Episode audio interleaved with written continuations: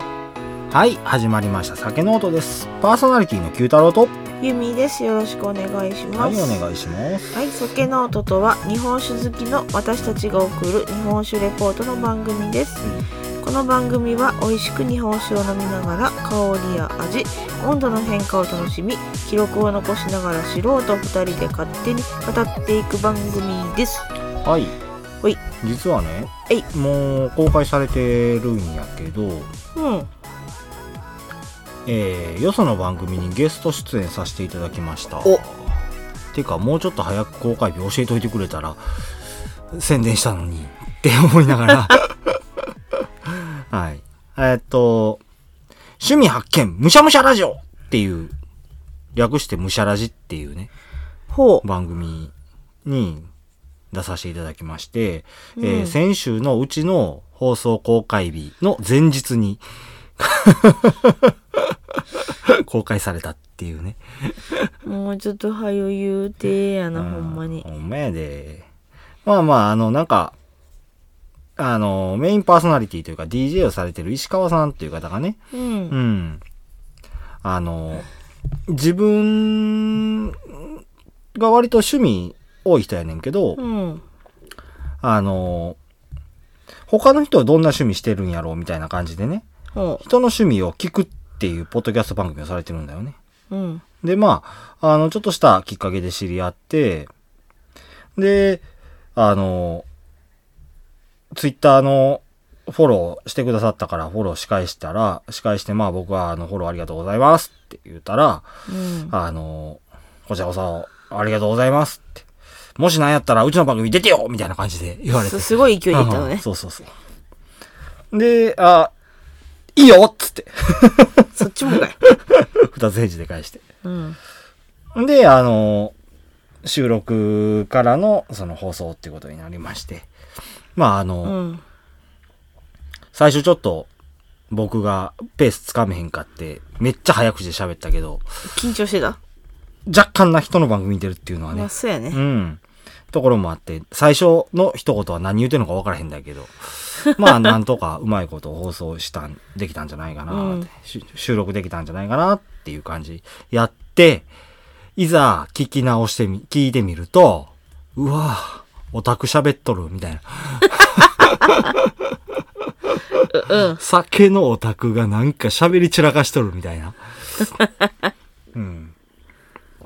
そんな感じだった。そうか。まあ、確かに濃いからね。まあね。マニアックだし。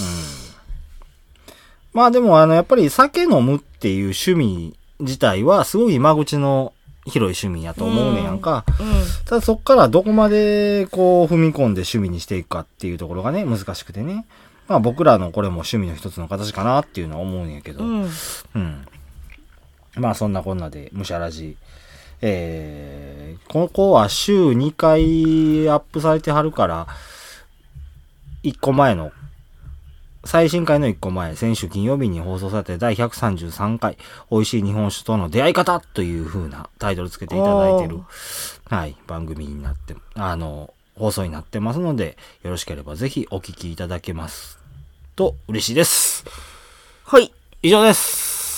ていう宣伝を公開と同時にしたかったねっていうやつね。そうそうそうそう。だから、はよ言うとけってやつ。 石川さん聞いてる 聞いてくれたのか なさあ知らねえ。ああまあまあ、そんなこんなですわ。はい。うん。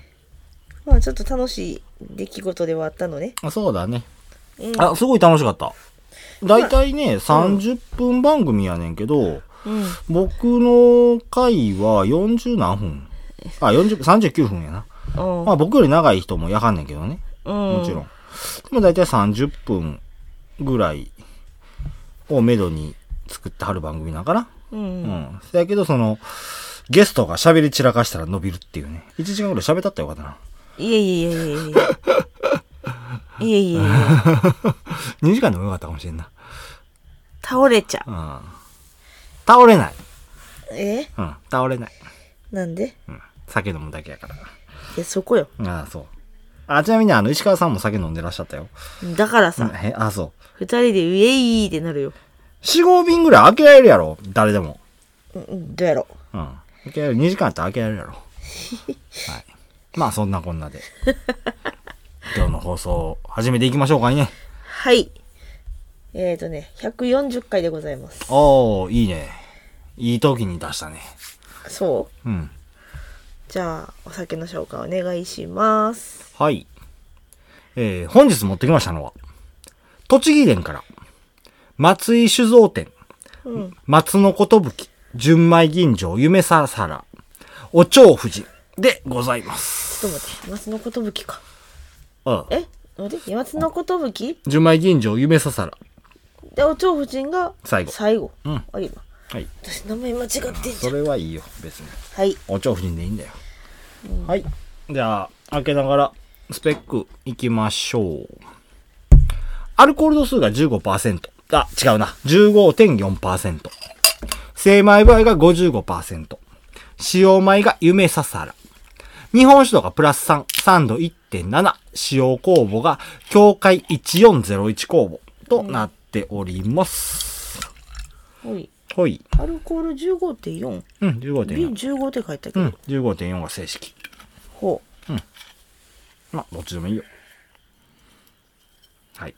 ほまあ、このね、あの、お酒、僕がね、あのーこれの夏酒にすげえハマった時があってっていうか、未だに一回しか飲んでへん。一、回だけお店で飲んだだけやのに、未だに覚えてるっていうね。まあ言うたらちょっと何回目かもうすでに分からへんなった僕が超うまいよねって思ってる酒シリーズやな。うおお、うん久々にやったのねそうそうそう。うん。久々なんかな。最近もやってそうやけどな。やってたかな忘れた。はい。やってないんじゃないかな。どうだろう。わかんない。うん。もうな、ほんまにな、いつどれをやってるかって分からへんからそうね、な。いつも通りやってて、うん実はそれが好きなやつでしたみたいなやつはあるけど、うん。あ、いや、やってるやん、最近。134回。綺麗。ああそうかそうか、はい。です。はいはい。というわけで、色からしていきましょ。ほいうどうだいうっすら濁ってなんか、ちょっんだよと白っぽいね。うんうん。まあ、無色透明って感じででもねちょはっと黄色いないよかな。うん。ちょっと黄色くてちょっと白いって感じうん。そうかもね。えじゃないかもねって何よだって僕透明グラスやから、いまいちよく分かってない。あんたしてくれたうん、確かにちょっと、あの、この間の実刻みたいな色合いかな。よく似てるね。そううんね、ちょっと、ちょっとなんか色ついてるね、酒に。うん白色が。はい。香りうん香りいくよ。ああ。うん。今日はがっつり洗面台って感じだな。あそうなのうん。よいしと、アルコール。アルコールの方がきついかな。アルコールとょ酸。私今ジャナメで買った時一発目に来たアルコールやったけどうな、ん。うんアルコールアルコールと酸で酸洗面台みたいな感じかな。あ結構鼻ツンってするアロンアルファ系やな。うんあのこのアルコールとさ酸と混ざって吸ったら、うん鼻ツンってなるうん。なかなか香りきついね。うんきついっていう言い方でいいのかな。アルコール感と酸はい強め、じゃあ、舌触りいきましょ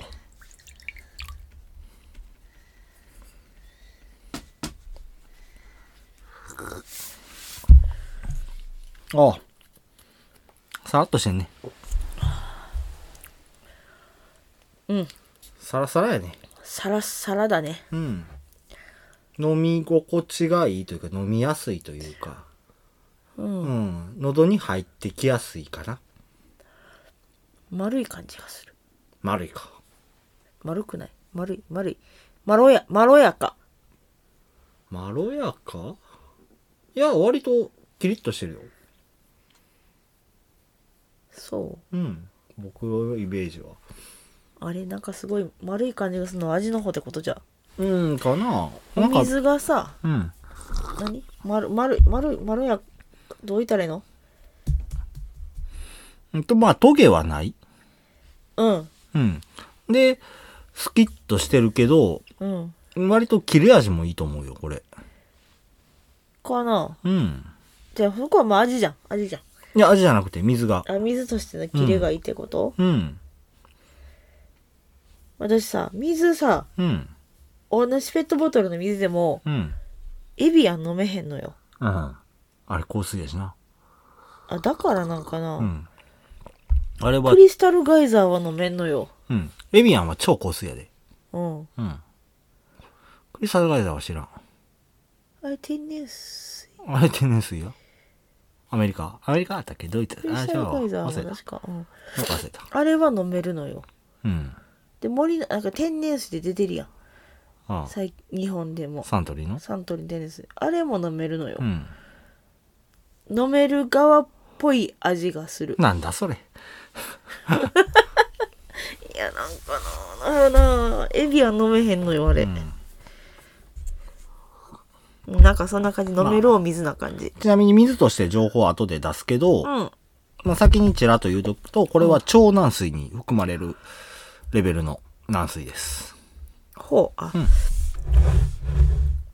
それでか結構わざわざ水が長男水ってうん。書いてあるんよねうん。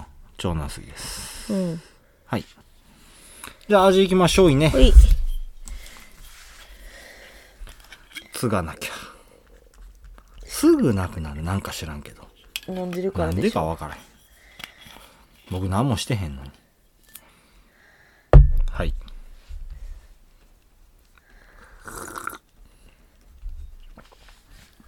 味としてはね、あの、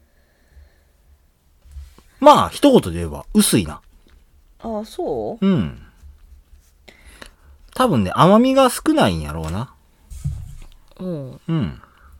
でも、すごいこう、ふくよかな、あの、甘み、甘みというか、旨み、甘み、酸味っていうのが、あの、ふわっとあるね。飲みやすい。あうん。で、苦味、渋みも結構目立つぐらいにはあるかな苦味かなこれ。せやな後口ずっとそんな感じやな、うん味薄いって書いてあったけど薄いっていう、あのまあまあまっていうかもしあのあれやねきつく主張せえへんっていうあ。あ感あ、じかなそうだね。うん。うん、薄いっていうよりは薄いっていうとなんかちょっと、言い方悪いな。うん、うん。強く主張せずうん。多分ね、最近ちょっと濃バランスいい、いんじゃないうん、濃いお酒飲んでたからっていうのもあるんやろうけど、あのー目立たへんね。っていう感じ。あの癖のあるインパクトがないといううんか、すごい綺飲麗みにやす丁い。寧に作ったうんはんやろなっていう感じ、綺麗なお酒。で、まあ、酸と渋み、渋みちゃん苦味っていうのが結構際立ってんねんけど、まあ、その、うわっていうような感じではなくて、うん、うん、まあ、すごい、こう、落ち着いてるというか、まとまってるというか、そうやなそういうイメージがあるかな。うん。もう、お蝶夫人って感じやな。まあ、でも上品っちゃ上品かもうん。また上品にしちゃ口の中に苦苦うん。いや、これも含めていいと思うよ。あまあまあかなり好きやで、僕これ。うん。あと口苦味と渋みうん。あの、これは、口に含む、溜めずにごっくんって飲むと、すごいいいと思ためずにう。うん。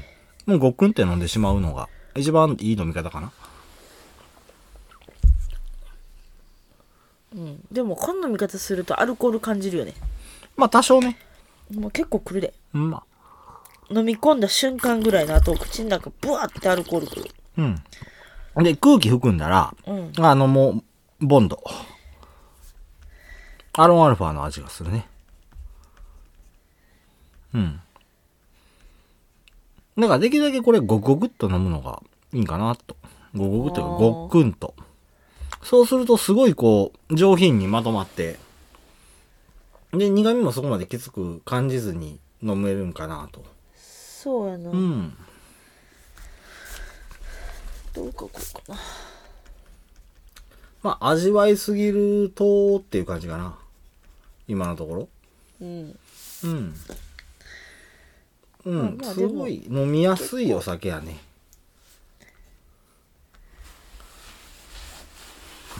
で、丁寧に作ってあるなっていうのがよくわかる。うんうん。あのね、なんぼでもいける。正直言うて。アルコールでも10あでも15.4やったらそんなに普通。ないか普通。あ、ちなみにこれはあの、加水火入れやから、15.4っていうのもそこを狙って作ってあるようなお酒うんなってくるんだよな。やっぱでもすごいアルコール感じるなうん。うん。あの、この、苦味のとこやねんけど、うん苦味と酸が一緒に来るんだよね。おーうん。苦酸っぱいというか。まあ、先酸が来かなて、爽やかな、すごい爽やかな酸が来て、その後苦味がやってくるみたいな。うんそういうイメージなのかな。うん。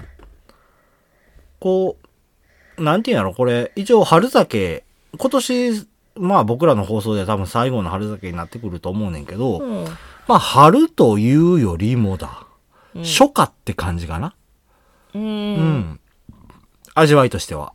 初夏酒みたいな。そうやな春じゃない気はするなうん。一応ね、お蝶夫人、蝶やから、春の印象ほうほうほうっていうので、多分春酒のところに分類されるのかなとは思うね。このシーズンやし。なるほどねうん。やけど、まあまあまあ、多分、初夏の方が、僕は、あの、うん、イメージとして落ち着くかなっていうとこ初夏ろ。どう書いておこうかな初夏のイメージって書いておこうかそのままうん。うん。あの、新緑の季節に飲む酒っていうやつ。おうーん。で、あれやね、料理と合わすんやったら、山菜系がいいかな。ほうタケノコも含む。ああまあなるほどねうん。山菜って割と苦味強かったりする。うんうん。そういうのがあると思う。苦さと苦さでいこうぜ、みたいな。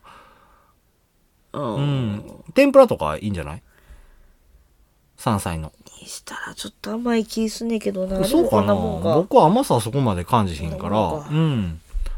で、あの、油とすっきり。で、山菜の苦味みたいな。なるほどねうん。まあ、すごいピンポイントになってしまうけど、そうなってくると。うんうん。まあ、そういうお酒かなっていうふうに思いますね。はいうん。タラの芽とか最高よ。ああ、木の塔とかは僕な、残念ながら吹きの塔って食ったことないね。ああ、そうな。うんん。あと、せやな、菜のさ花すとらか。に苦かった気する。え菜の花とか。ああ、うんなるほどね。うん。うん。天ぷらしてるやつな。うんそういうんかなって思うね。うん。はい。こんなもんでいいかそうね。うん味結構上がったよ。な。うん。はい。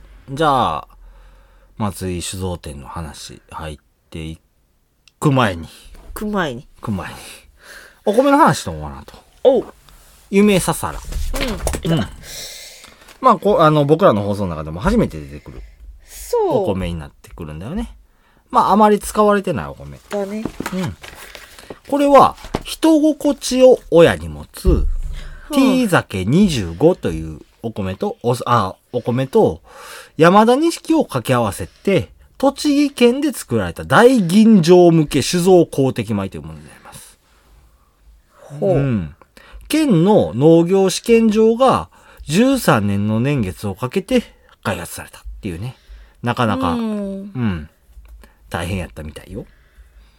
おう特性としては単管で、だから茎が短いと。うんう。ん。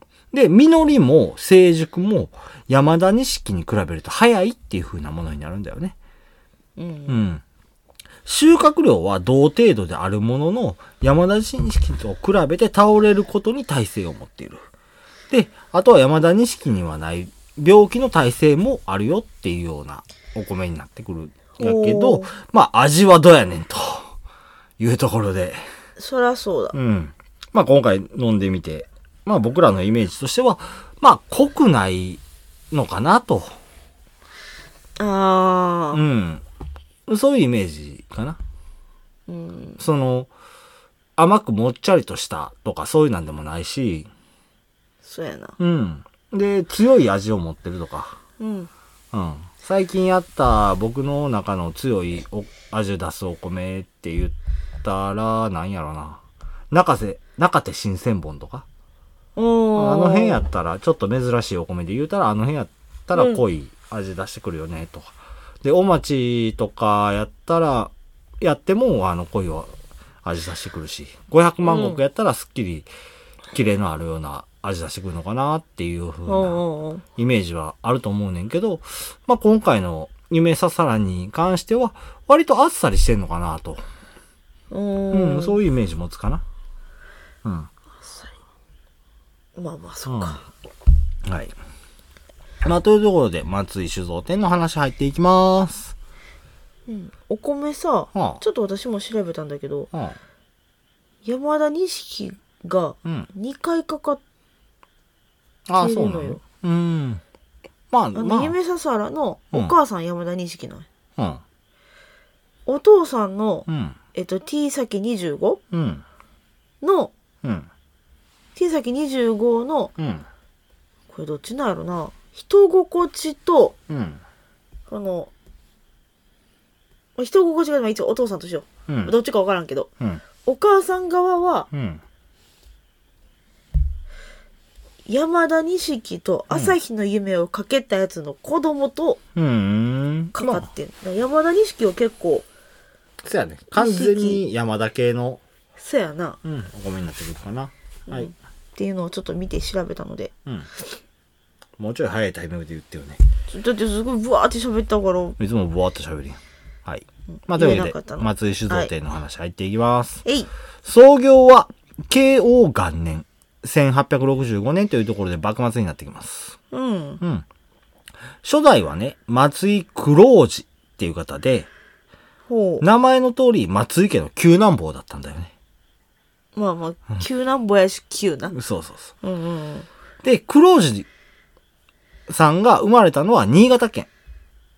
うん。うん、ってやんやけど、まあ、今回は栃木のお酒っていうところでね、なんでそうなってんねんっていう風になると、うん。まあ、江戸の末期というところで、ば、ばか、幕末の時代でね、うん。やはり長男が家を継ぐものっていあうまあふそううなねことがあってね、その下の子らは仕事を自分で探すっていうふうなうん。ことになってくるんだよね。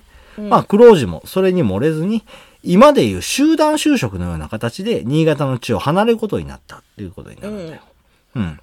で、まあ、たどり着いたんが現在の栃木の地やったっていうところでね。ほそこからちょっとどのような経緯があったんかっていうのまではわからんかってんけう。ど、うん。もともと醸造業をされていた家から、蔵と酒造株を購入して酒造りを始めたっていうのが、ことの始まりだっていうふうに言われてるんだよね。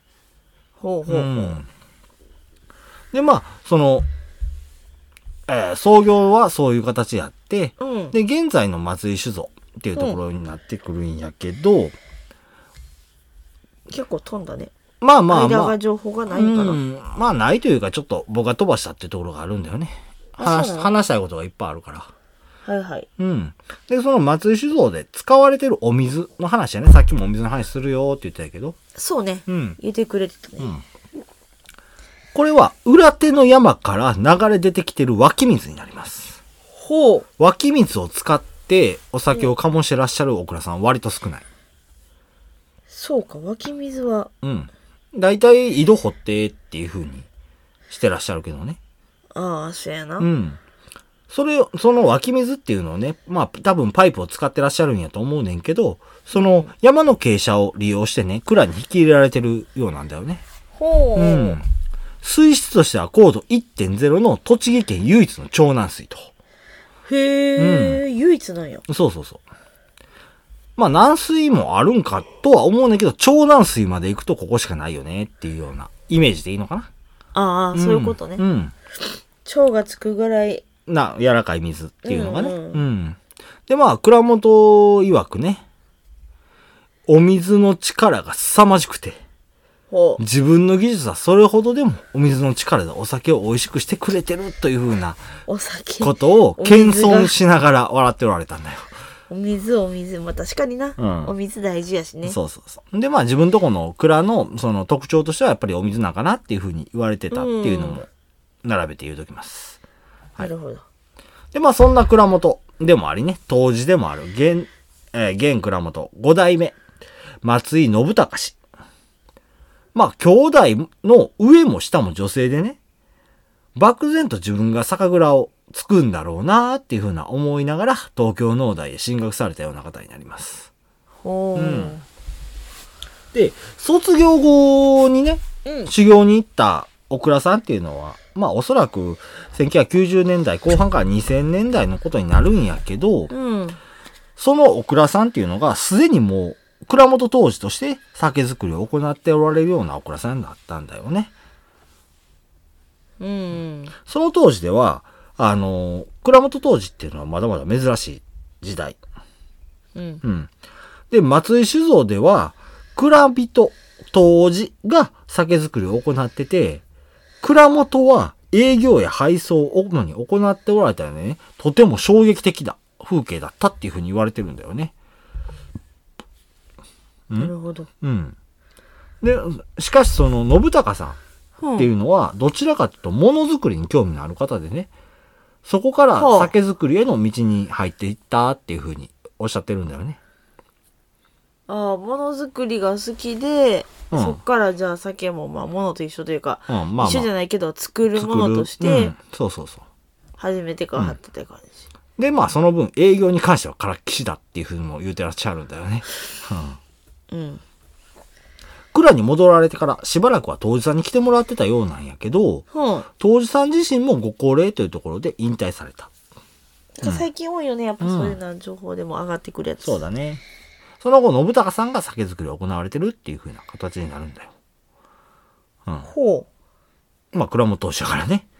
うまあそりゃそううんか、そうそうそう。ほうっていうほどでもないよね。この流れで言うたら。うんうんなんかでも今ほうって言っちゃ頭っのた中考えながら入れると、そうやねで、まあ、その酒造りっていうのはとてもストイックなものでね。うん自分で全てしないと気が済まないのか知らんけど、ちょっと待ってそれはん性格上なんかな人がいないじゃなくてじゃなくて。うん、性格上お。うん。おおよそね、500国の酒造りをほぼ全てで一人でこなしてらっしゃるっていう話なんだよね。何してんのわかんない。 まあ、倉水さんも何人かいらっしゃるようなんやけど、うん補助のような役目をされてるんだよね。で結局自分でしてはる。なんかその人あれやな人数増えようがさうん。国高数上がろうがさ、うん。そうだね。自分でやってそうな気がすそうだる、ね。うん。結局はそんな信孝さんね、うん実は、下付当時っていう風な当時集団の第一期だっていう風になるんだよね。ほう蔵元当時として始められたのは、栃木県では最初やってね。うんで、そんな当時では、まだまだ当時さんが酒造りをするっていう方がね、外文が良かったっていう風に言われてるんだよね。あそうなのうん。外文とかあんねややっぱりあそうかあるある。その、お客さんが喜んでもらえるかどうかっていう話にもなってくるんだよね。うんう、うんん、やっぱり当時さんが酒造りをしてる方が信頼を受けるよね、みたいな。あうん、そういういう考え方。うん。うんっていうところで、自分が酒造りしてた時もね、まだ当時さんに作ってもらってるよっていう風に言ってられたようなんだよね。う、ん、うん、その方が売れるからね。まあそうかで、その後、徐々に蔵元当時だっていうことが周囲に知れ渡ってね。うんで、まあ、酒造界隈でも蔵元当時が増えていく中、うん栃木県内の酒造でも、中井のせがれが酒作っとるぞ。中井ちゃう、ごめん、松井や。うんとか言わんと思って松井のせがれが酒作っとんぞ、みたいなことを、いう風に言わ、まあ誰なとな、聞きつけてくるし、ね、そうそうそう、言われる蔵元の、あの、おっさんたちがおってね、おうお前もやれやっていう風に息子たちに、 言い出されたんだよね。ほうそれでは、息子たちが、あの、酒造りを始めていくっていう風な流れになっていったらしいんだよね。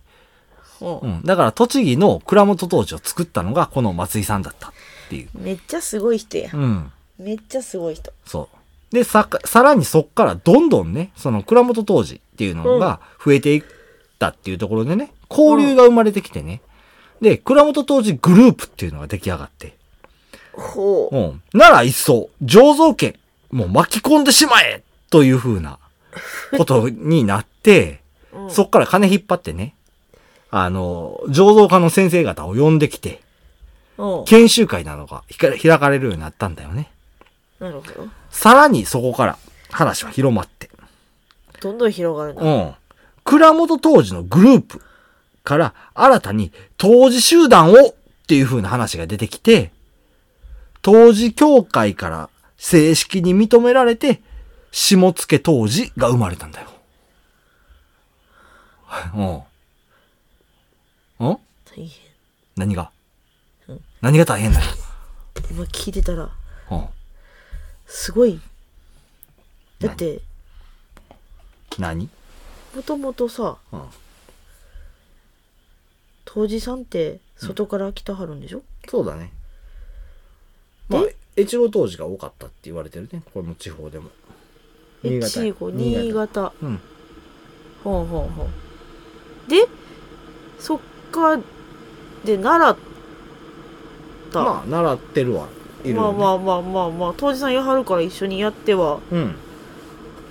そのさうん。やりだしたきっかけってやっぱり今のあれなわけ何が全部やらんとあー。っていうとこから勉強違うよ。ではないのか、だって、さっき僕言うたやん。うん、修行に行った蔵とが、こは蔵元当時をしてたって言ったやんそうか。そうかそこを見習ってそこがじゃあ衝撃的すぎて。衝撃的すぎてじゃあ僕もでその酒造りっていうのが自分の性に合ってたから酒造りっていうの方向に進んだよってさっき言ったよね、うんえだからさその今全部やってはるうん、そってれいはうとこ性それもやっ分ぱりあるんかなそれとは性分、性分なだけうん、正確な話、うんうん、ちゃんといや聞いそてねこうんいやじゃあそこもこだわったはんのかなと思ったからさ、はいまあそんなこんなであの下野当時っていうのが生まれてね、ううんん、第1号さん第1号っていうか一期一期第一期っていう一ふうに期一期生って言ったからね、うん一応ね、その、最初に、下野当時というふうに、あの、えー認証を受けたっていうのが3名いらっしゃって、もまあ、あの、のその、信高さんうんも一人、そのうちの一人やねんけど、一人っていう感じやね、で、そっから、下野当時、増えに増えて、現在は30名ほどの集団になってるよっていうところになるんだそよね。れでも30名なのねうん。まあ一応ね、あの、下野当時、下野やから、栃木の、栃木県の、あの、当時集団やから、まあまあまあ、まあまあ栃木県だけで30やったら確かにうん。まあそれぐらいっちゃそれぐらいそうそう。で、まあ、酒づ、栃木の酒造りっていうのは、今ほとんど下野当時が行ってるよっていうような話になるんだよね。一応、よそからまだ来てら、もあの、当時さん来てもうてるっていうようなお蔵さんもあるらしいんやけど、うんあの、その、来てもうてるとおじさんは、監修みたいな。おーそういう立ち位置で、結局は、あの、酒造りしてるのは、ほぼ、下野投資っていう風なうん感じになってるんだよね。まあ、見てもうてるみたいな。うんうん悪いところがあれば注意してもらうぐらいのイメージでいいのかな。うん。っていうところです。はい。まあまあだって、うん自分とこの自分とこって言い方したらあかんのか当時として、うん。だって力持ってはるわけやもんねうーそのん、力持って下野当時るさんっとていういうか、その、言うたら下野当時っていうか、当時のその、なん、なんていうのその名前がついてるっていうのはね、うんなんとか流っていうふうに言うんだよね。あー酒造りの仕方っていうのが。うんまあ、越後当時だったら流派越後流っていうふうな考え方でいいと思う。うんだから、ここは下野流のうん酒造りがあるよ。だから、この最初にできた、あー最初に選ばれた3人の、うん。その、下野当時っていうのが、下野流の酒造りを作り上げたっていう風に考えるのがいいのかなって思うんだよね。うん、結局でもこの下野流っていうのがさうん。蔵元当時いや、どういうことではないのそういう意味じゃないよ。のやり方蔵元当時っていうのは日本全国にいるわけやから、それは関係ないやんか。あそうかうん。なんかちょっとそんな情報が載ってたとこがあったからねうん。だからその、そうなのかな下、栃木の酒造りっていうのが下野流だっていう風な話だね。ああそうそういう考えでいいのか、うん栃木の作ってるお酒がっていうかそうそうそう。う、うんうん、というわけで噛んできたので、香りからしていきましょほい香りよくせう。酸が立ったかなさらにうん。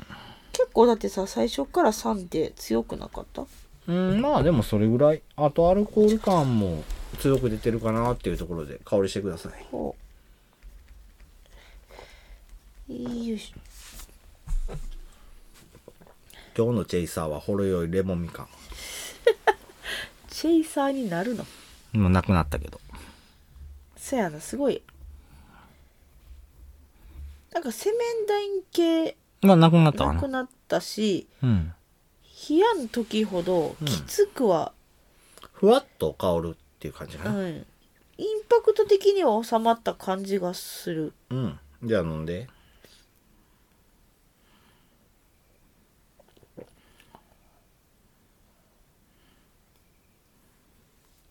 なんか言え。えっとね、うん全体的にはうん。丸くなったけどうん。酸酸っぱいなんか最初「うん酸っぱい」っていう感じがしてうん。でもまろやかで流れてくる 言いづらいいや分、かっセてくれメるンダインあるよ。セメンダインある。ある、うん飲んだら、ボンドある。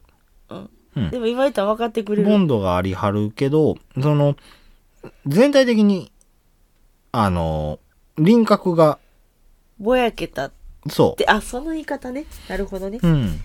で、だから、その、酸とかアルコール感っていうのも、ぼやけたことによって一つにまとまったっていうような。ま、まとまった違うな。混ざった。うんうん。っていう感じかな。で、苦味も若干収まってるんだよね。苦いのは苦い。うんうん。けど、それも輪郭がぼやけたことによってね、まあ一つになっていってるんかなっていうような印象かな。うん。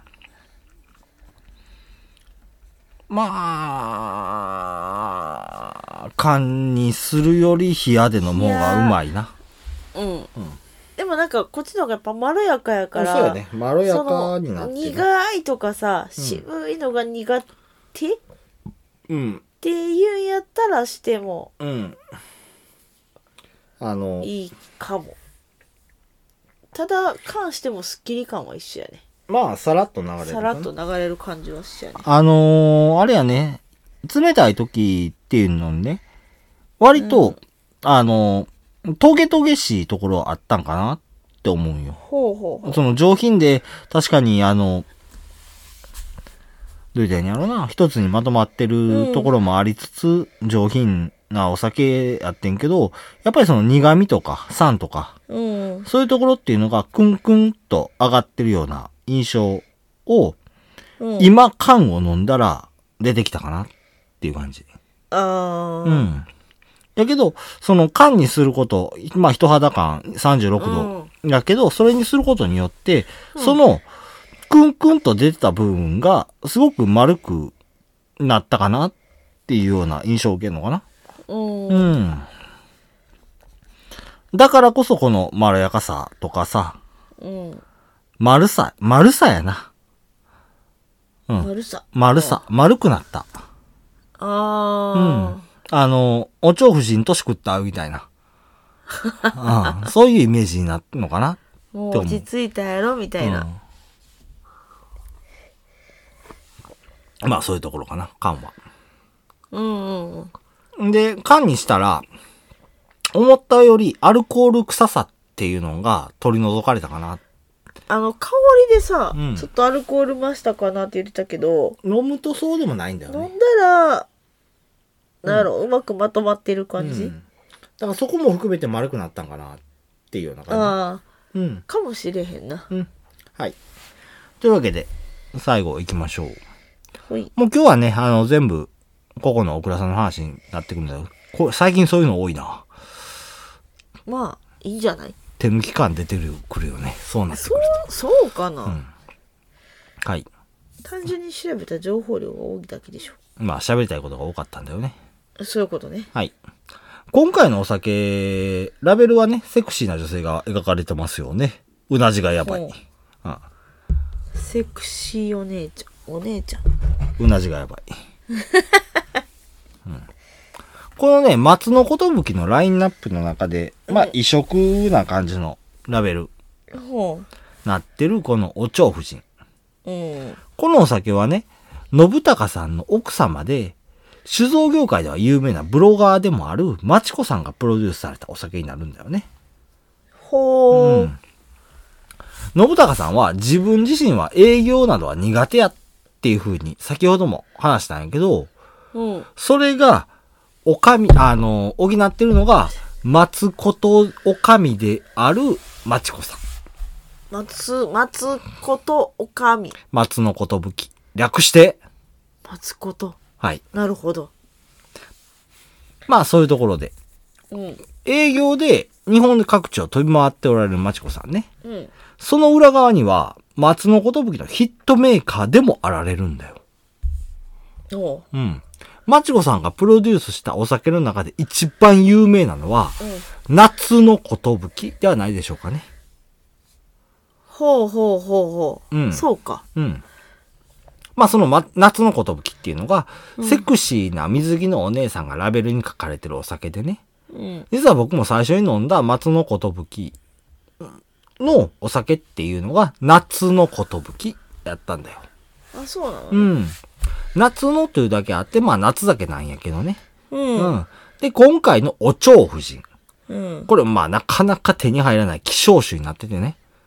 ほ今の時期のような、まあさっきも言ったよね、春に発売されるようなお酒っていうところで、だからまあ蝶なんじゃないかなっていううふうに。春やしそう蝶々うん。ちなみにまあ夏のことぶきの時には、水着のこの、ブラの方ね、うんあの、あれ、ビキに着てはんねん。お姉ちゃんが。うんで、上の方の、この、谷間のところに蝶、蝶じゃ、あの、セミがあつらわれてる。っていうような水着なんだよ。うん。夏のことぶき。ラベルはね。えそんなんやったっけうん。で、だから夏を表してる。で、今回、蝶、お蝶夫人。まあ、名前からしても、その、蝶が、髪留めにあちらわれてるっていうところもあってね。あの、春をイメージしてんのかなっていう風な、そういうところになるんだよね。なるほうどん。で、他にも秋のお酒とか、まあ、コロナ禍で大変だった時期に発売されたアマビエが描かれたラベルなんかもあったりしてね。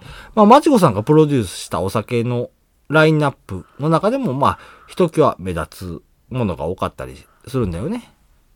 なるほどねあと、まあ、マチコさん自体がラベルになってられたりとかっていうのもあるんだよ。おうお、ん。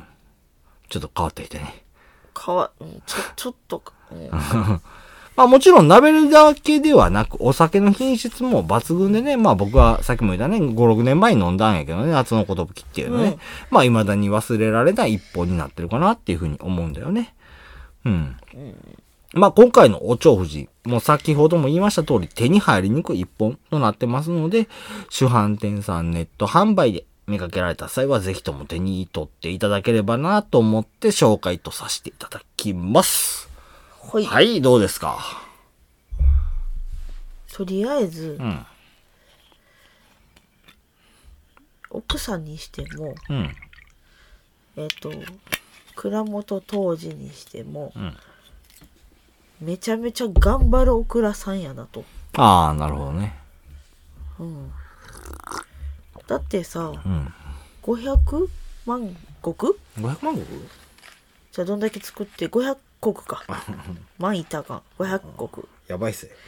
今お米と混ざったよお米と混ざっもうたよ何何倍の話してんの500国ってさ、うんまあまあやんやばいよ。結まあまあやんまあまあ言うて思まあったらやばいまあやんそそれ一人であんな、その500国が多いか少ないかって言うたら、うんそこまで多ない。まあそうなの酒蔵の中では。ああはいはいうんまあ中堅どころかな。うんただ、それをほぼ一人でやるってなると、やべえよってなる。そういうレベルそうやなうんの規模。うん。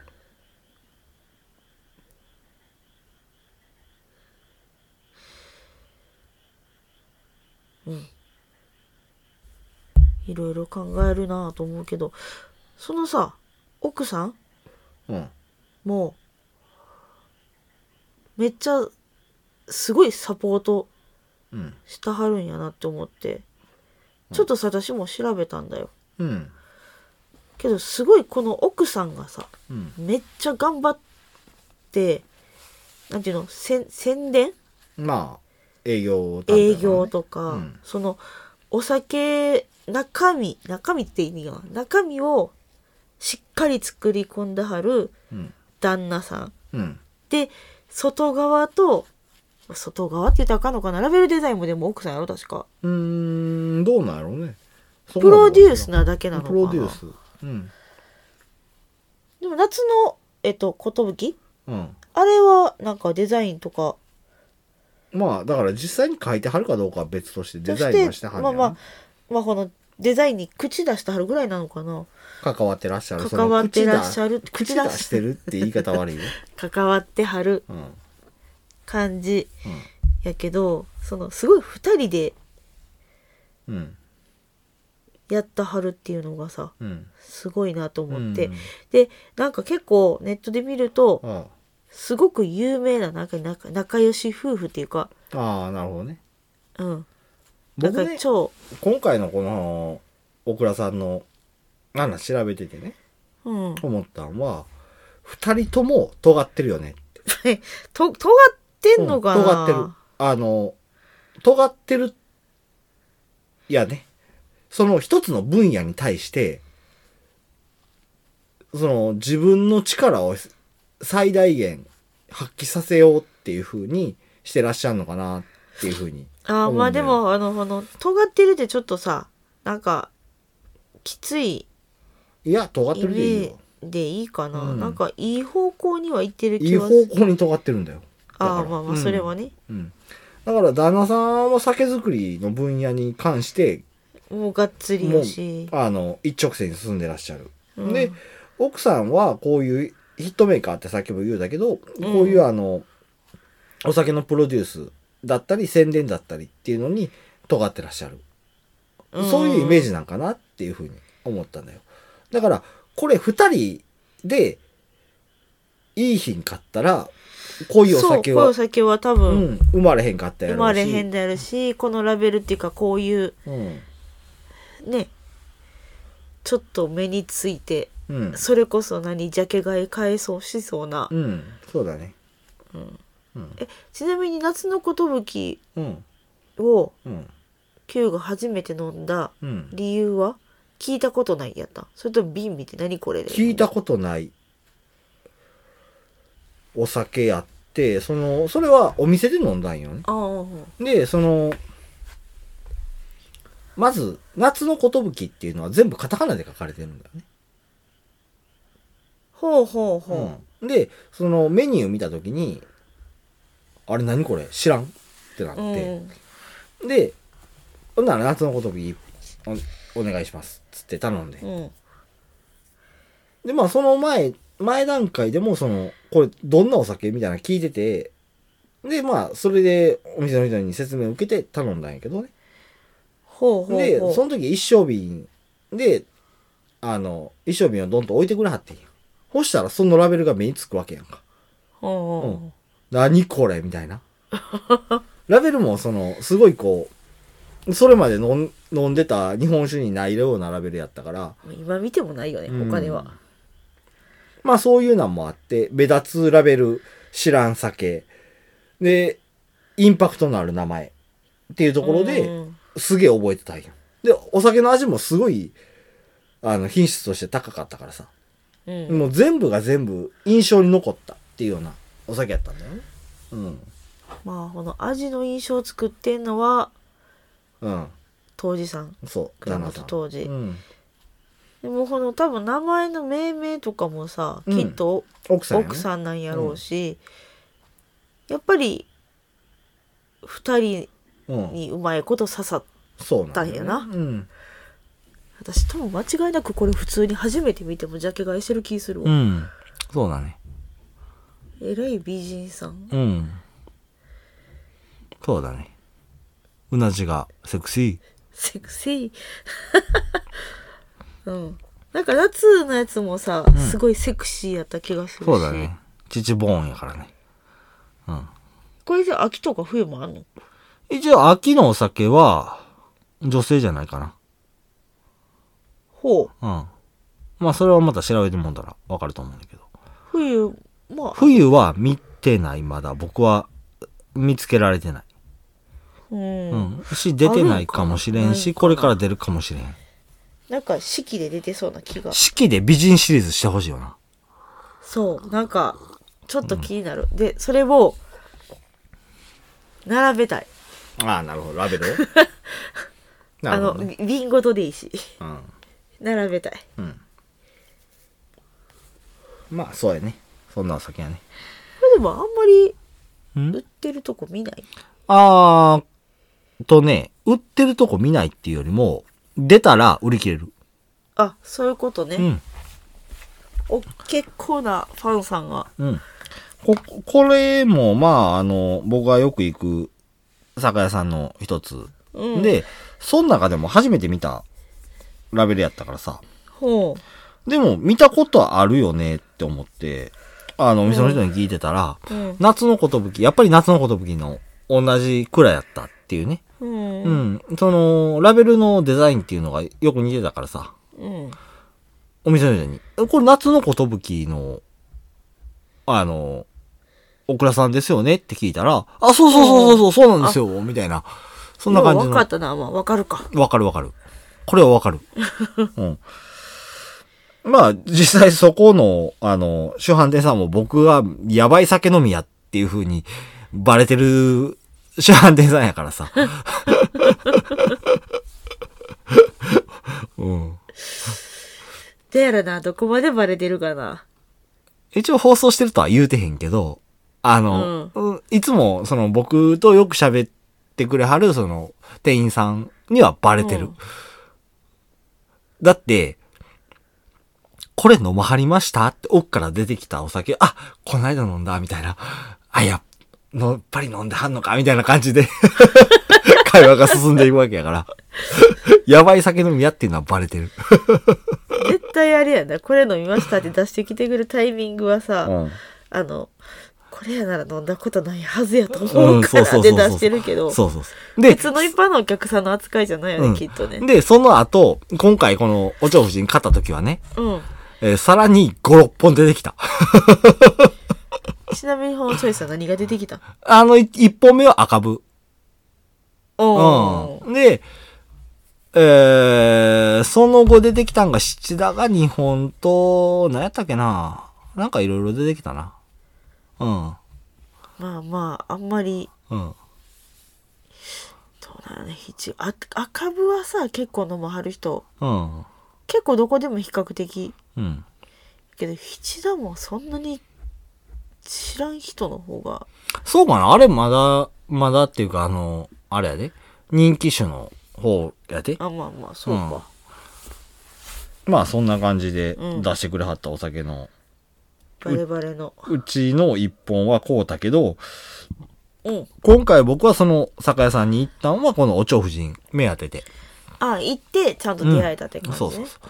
行った感じで、ちゃんと買えたよ、嬉しいよっていうようなところで、まああの夏の寿があったからこのお蝶夫人を買ったっていうような、そういうところはあるんやけどあね。そりゃそうだね、うんそこのインパクトがあったからそうだね。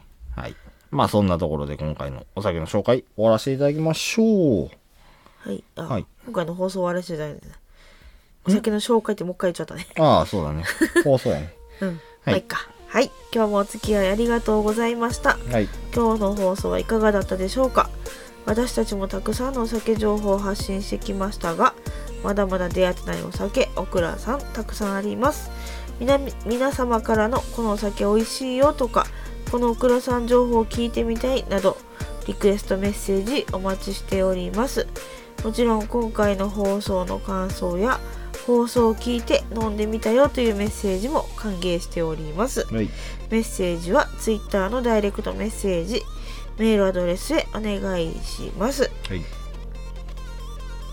Twitter は酒ノートで検索してください放送情報はもちろんですが放送外の日常もつぶやいていますぜひ覗いていただきフォローお願いしますはい。メールアドレスは酒ノート2020 gmail.com sakenote2020 gmail.com です。メッセージお待ちしております。送ってよはい。ううん。というところで、今回の放送おしまいでございます。ありがとうございました。バイバイ。